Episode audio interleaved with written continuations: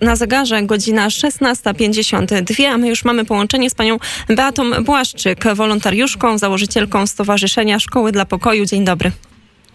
Dzień dobry, bardzo dziękuję za czas w 1955 dniu wojny w Jemenie.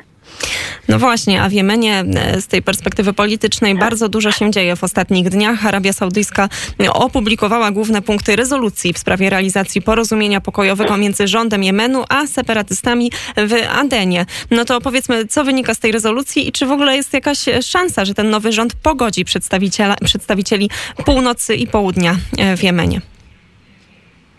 W zeszłym roku, na początku listopada, w Riyadzie podpisano porozumienie e, uznawany międzynarodowo rząd jemeński, który zresztą funkcjonuje tak naprawdę w Riyadzie, czyli w Arabii Saudyjskiej, chociaż teoretycznie powinien być w Adenie, na południu kraju.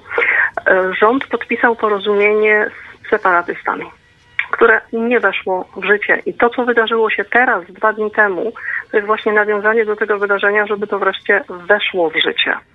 Żeby separatyści z północy, z południa rzeczywiście zostali uznani i włączeni w ten e, na razie bardzo odległy proces pokojowy.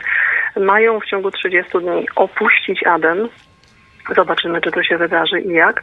I ma też powstać rząd, w którym oni też mają mieć udział. Optymistycznie zbyt to brzmi, że 50 na 50. Mało prawdopodobne, ale oby zostali włączeni, bo jak widać z tego nieuznawania faktu, że oni istnieją, nic dobrego nie wynika. Tak y, to wygląda z perspektywy politycznej, ale Jemen to wciąż nie zapominajmy to miejsce, gdzie panuje przeraźliwy głód, gdzie umierają dzieci, gdzie umierają e, ludzie z niedożywienia z powodu panujących tam chorób. To nie tylko koronawirus teraz, który spotęgował jeszcze bardziej tę tragiczną sytuację, ale to też cholera i wiele innych, e, wiele innych e, aspektów, które składają się na jeden wielki obraz nędzy i rozpaczy. Tam agencja ONZ ostrzega, że w ciągu najbliższych sześciu miesięcy, w ciągu najbliższego pół roku liczba głodujących w Jemenie może wzrosnąć o milion dwieście tysięcy osób. Zdecydowanie więcej. Inna sprawa, że w Jemenie jest bardzo trudno o jakiekolwiek liczby. Oczywiście wszyscy posługujemy się liczbami, bo trzeba czasami coś jakoś uzmysłowić, ale głodujących tak, tak naprawdę jest w tej chwili dużo ponad 10 milionów. Dwadzieścia kilka milionów, a mówimy o kraju, gdzie jest z grubsza 30 milionów ludzi. Dwadzieścia parę potrzebuje natychmiastowej pomocy, jak nie humanitarnej, czyli żywności, to, jedze, to pomocy medycznej. Mogą troszeczkę nas mylić zdjęcia czy filmy, które widzimy ze stolicy Jemenu Sany, zresztą przepiękne miasto, zdjęcia z bazaru, na którym są góry owoców, są warzywa, tylko na to trzeba mieć pieniądze. A jeżeli ludzie na państwowych posadach kolejny rok, który już w tej chwili wchodzi w czwarty rok, nie dostają żadnego wynagrodzenia. Oczywiście kraj funkcjonuje, to jest dla nas trudne do wyobrażenia. E, ludzie funkcjonują dzięki wsparciu rodzin za granicą, czy to Stany, czy to Kanada, czy to Niemcy, czy inne kraje.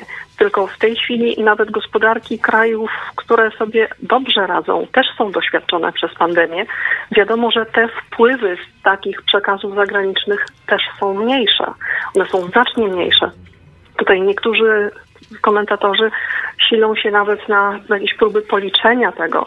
Może to pozostała jedna czwarta, może jeszcze mniej, bo tutaj nie mówimy tylko o tych przekazach, które widać, ale no i... są, też sposoby, są też sposoby przesyłania pieniędzy trochę mniej widoczne. No i pewnie teraz też ta cała sytuacja na świecie właśnie w związku z pandemią koronawirusa jeszcze bardziej utrudnia tą pomoc, która mogłaby docierać do ludzi w Jemenie ale to też konflikty polityczne, decyzja Stanów Zjednoczonych o wycofaniu wsparcia dla Światowej Organizacji Zdrowia, chociażby tego typu rzeczy. Na miejscu jest bardzo trudno działać, jest bardzo trudno działać największym. My jako taki niezauważalny właściwie drobiazg, wiem, że to co robimy można obśmiać, ale nasze ostatnie wydawanie żywności 16 lipca dotarło do 60 rodzin.